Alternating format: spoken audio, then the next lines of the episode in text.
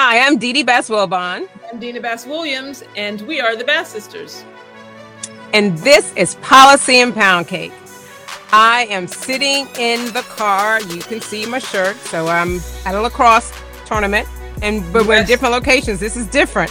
Yep, this is a little different, but the show must go on. And um, yes. I'm at home, which is where we are normally shooting our podcast. And a little later today, hopefully, I will have some more help from my great, wonderful, awesome nephew who helped me plant roses yesterday. Thank you, Dorian, for listening. I know you listen to our podcast all the time.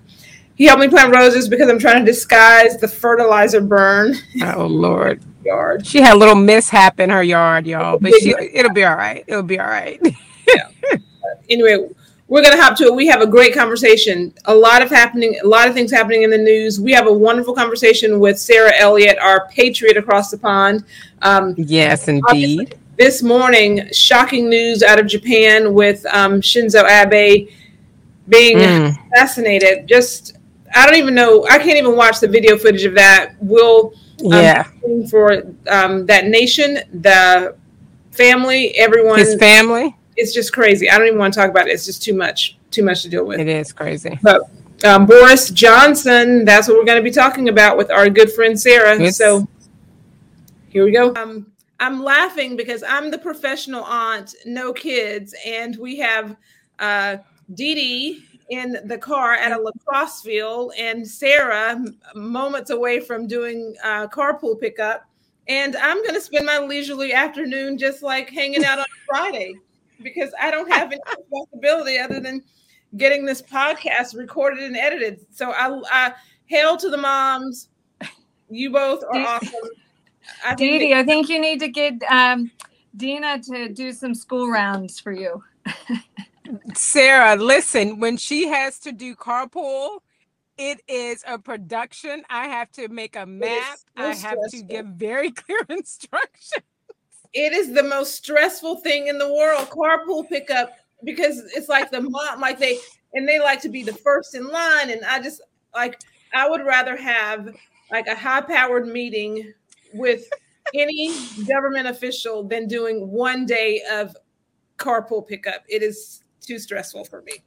So Yeah. but Sarah, thank you so much. We're not going to take much of your time. We know again that you you have some um, constraints, but obviously you are our patriot across the pond. Oh, We're going to call you now, and um, and so you're in London. Uh, everything that's happened over the last 24 hours, 48 hours ago, Boris Johnson uh, said that he wasn't going to step down. 24 hours ago, he did. So what's happening how what do you, how do you see it from your perspective Uh, should he stay until september who's going to take his place we just want to hear from you Well, this is it's a very different system over here, as you can see here. Um, this is a parliamentary system, not a presidential system. So I've had a real lesson living here now for nine years. I've had three prime ministers now uh, in nine years, and three general elections, if you can imagine. So it's uh, it's quite dramatic. It can always change on a dime. And what makes it different is that you don't elect the person to be prime minister. You elect a party. You elect a political party. So the conservatives won the last general election with a historic 80 seat majority. And whichever political party has the most seats, wins the most seats in parliament, their leader becomes prime minister. And so the prime minister actually rules at the pleasure of the party. And he has lost the confidence of his political party, meaning the parliamentarians, the representatives in the House of Commons, have rejected him as their leader. And he has very reluctantly left. Um, you know, he was arguing that, uh, listen, I gave you a, an historic 80 seat majority, which hadn't been seen since the 1980s. I'm still polling well. I'm d- delivered well on the vaccines and I'm fighting on behalf of Ukraine and I got Brexit done. So, really, don't give up on me. Mhm. And he's also thinking, you know, I'm the only Tory that's won the mayor of London twice.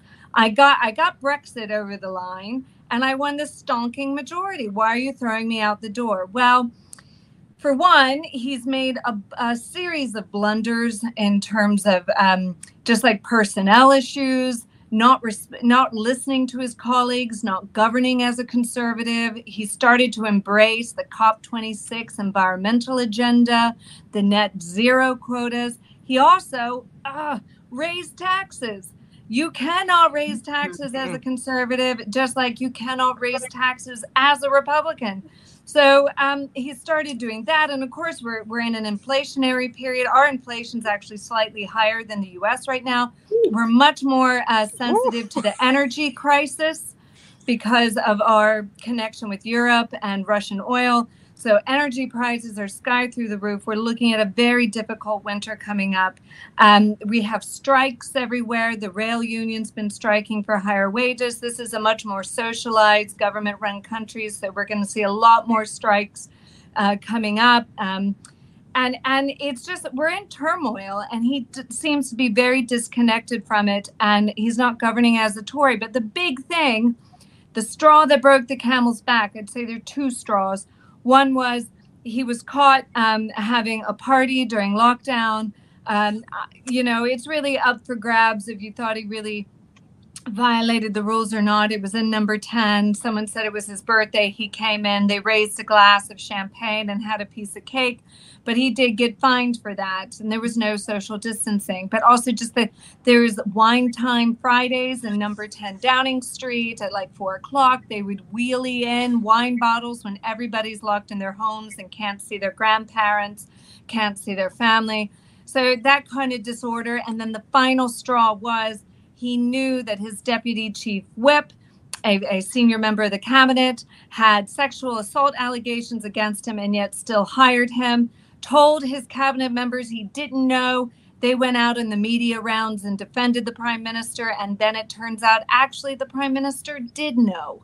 And so his his MPs were like, "We've done it. We've had it. We want someone new. So we have a chance at winning the general election in 2024."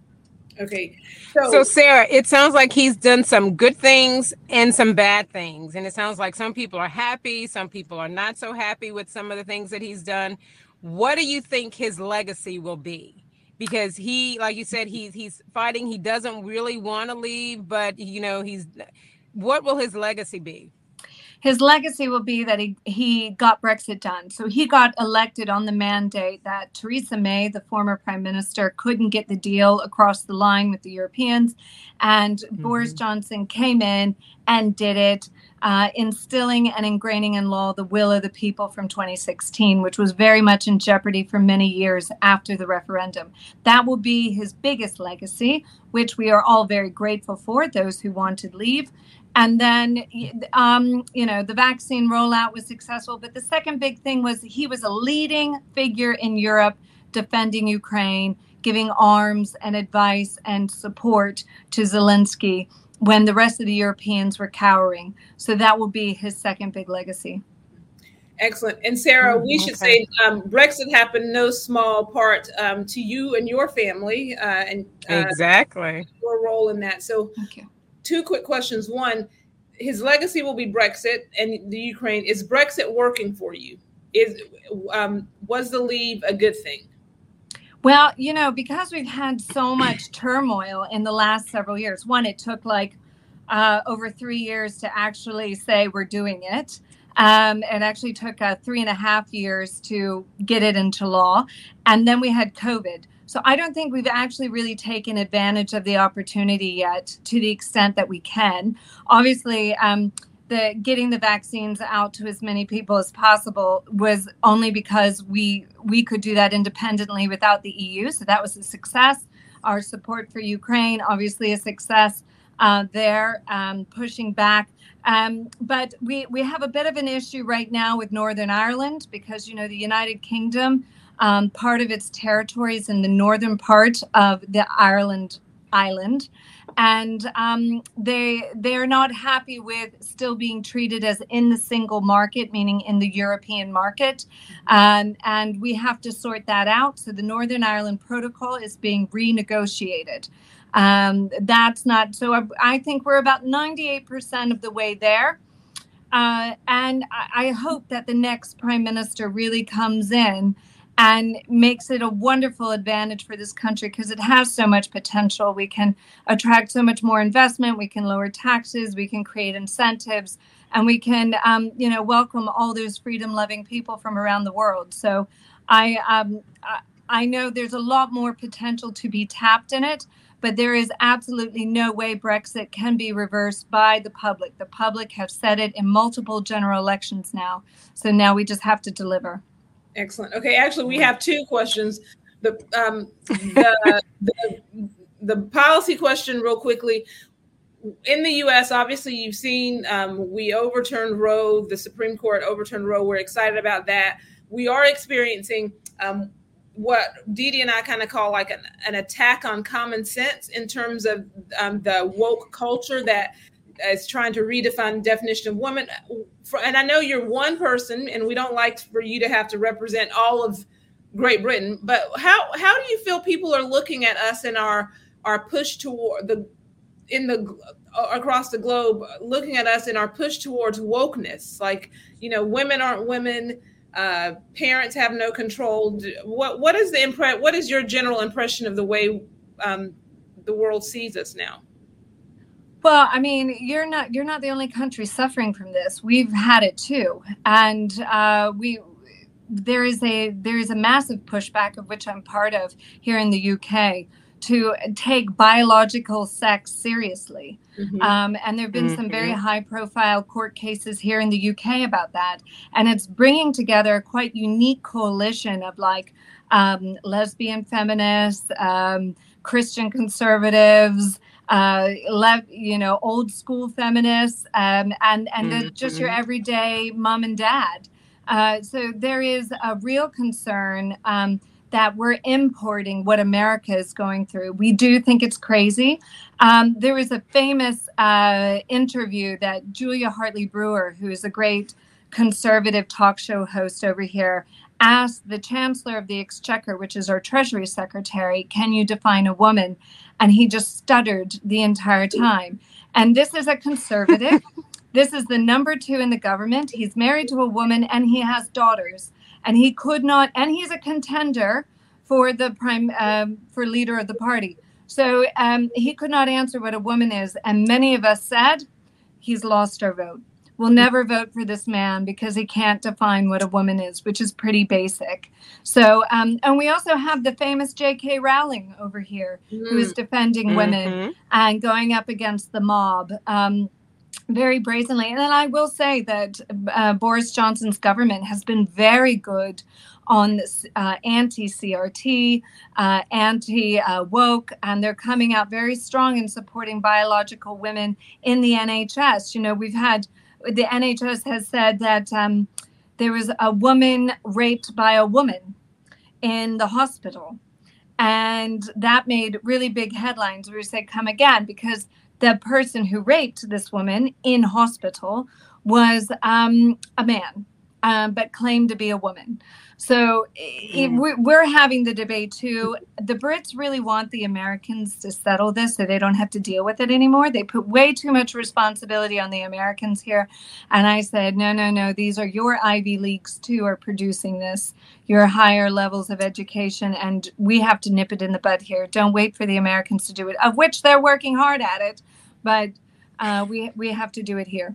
Excellent. We will lock arms across the pond with you. We will do it together. And if we have to do Absolutely. it, Absolutely. and I are fighting to do it first. And you're right. We're working with groups who have a, a diverse coalition that normally in the conservative camp we wouldn't find ourselves locked arms. But there are some, um, you know, uh, strong feminist uh, lesbian groups who recognize that women are women, and, and we are certainly willing to roll up our sleeves and work with them because they have the common sense to know that a woman is a woman. Dee Dee, last question. Right, absolutely. So, Sarah, we this is very, very important. So, we really need you to think hard about this, your answer. But when you were talking politics and just hanging out with friends and talking policies, what is your favorite dessert and drink to have? While I'm talking politics, I say, I say, I get that. Um, you know what? I, am gonna. Um, I could always default to the great southern desserts that we all love, you know, back okay. home. You know, apple pie, ice cream. Okay. Cheesecake. Those are all good. But I'm going to say something a little different from across the pond, which I think is actually um, very tasty and wonderfully summery. So if your listeners want something summery and different, it's called Eton Mess. And Eton Mess, Eton and it's mess. pavlova or meringue with uh, strawberries and cream. Now, I tell you this Dina is going to do her best to try to create that. She's yes. going to get my daughter in the kitchen with her to do it. and I can't wait to see how it turns out. We'll have to let you know. yes. It's really good. It's light, it's summery. Perfect. Well, Sarah, awesome. as always, thank you so much. Um, safe travels, and um, we always appreciate you and your perspective. For many years now, you have been um, a, a, great resource and sounding board. So we appreciate you. Thank you. Pleasure, pleasure. And I love it when I see you on Sky News or BBC, Dina. I'm like, oh, I know her. Flashback from back home. Yep, so. absolutely. Great. Thank you. Thank you. Bye bye. Okay. Bye now. I so enjoy talking to Sarah. I mean, she has, well, first of all, her earrings were just like the bomb this morning, but she is just, just easy to talk to. She's always so balanced with her conversation, and it was mm-hmm. just great. Great. Yes. Yes. She is definitely an amazing patriot across the pond. Love talking to she her. Is and uh, her history lesson about the way they choose their prime minister. You know, it's interesting. I know. Been, I forgot that she's been there for nine years. I, it, that seems longer than I didn't realize she was gone that long. But she's been in yeah. England for nine years, and she's gone through three prime ministers because of the way they elect their prime minister, which is fascinating. Mm-hmm. Um, our allies and partners um, but a lot of things that she said about the woke culture in Great Britain. This is a global. Yep. This is a global issue, and America has to be the leader. You saw what happened right. to Gray, right? Mm-hmm. How she has um, she's been bullied into apologizing for actually saying that just having surgery can't make you a woman. Mm-hmm. We have to stand up and be courageous and not be afraid and support people who are willing to people with large platforms like these entertainers who are willing to say right. so. J.K. Rowling. I have never read or watched a Harry Potter book. Exactly. But I'm going to pick up me some Harry Potter this weekend. And you're right. They just, I mean, and it's sad that it's being courageous because you're simply just speaking I mean, tr- the truth is just it is what it is. You know what I mean? Mm-hmm. So, um, and yeah, let's, put, America- let's, put, let's also be put the distinction in it. No one is saying to harass, harm, to um, take away from transgender people. We're no. saying trust the science. When trust the science always. If the science is saying always. that that the climate is changing, well, let's trust the science. If the science says that women are women, trust the science. If the science the says science. that life begins when a baby is conceived, trust the science. I don't. We can't. And that's it. Yeah, and we never um, promote harming anyone. I mean, we always say attack policy, not people. So we're definitely not people who are saying to to be mean or dismissive of anyone or any group of people. But we're simply saying trust the science and it's, it's simply what it is. I mean, and you can't something you just can't dispute it. It's it's it is what it is. So I appreciate Sarah and I appreciate those individuals across the pond and those that are here. Like you said, we have to link arms and be supportive and stand up and just speak out. Plain and simple. Absolutely. Plain and simple. And no so. more no one more courageous than you mamas. Enjoy your time at the hospital. I know you want to open that door because you're hot in that car. I do. I really do. And then also this lacrosse game, my hair is looking really, really exciting. And it's funny because we're playing high schools from England. So it's like so exciting. So I'm like, this is pretty cool. But awesome. thank you guys so much for joining us. Remember to like, share, and follow. And we appreciate you for tuning in, right, Dina? Absolutely. In case you missed them, you can listen to archived episodes of Policy and Pound Cake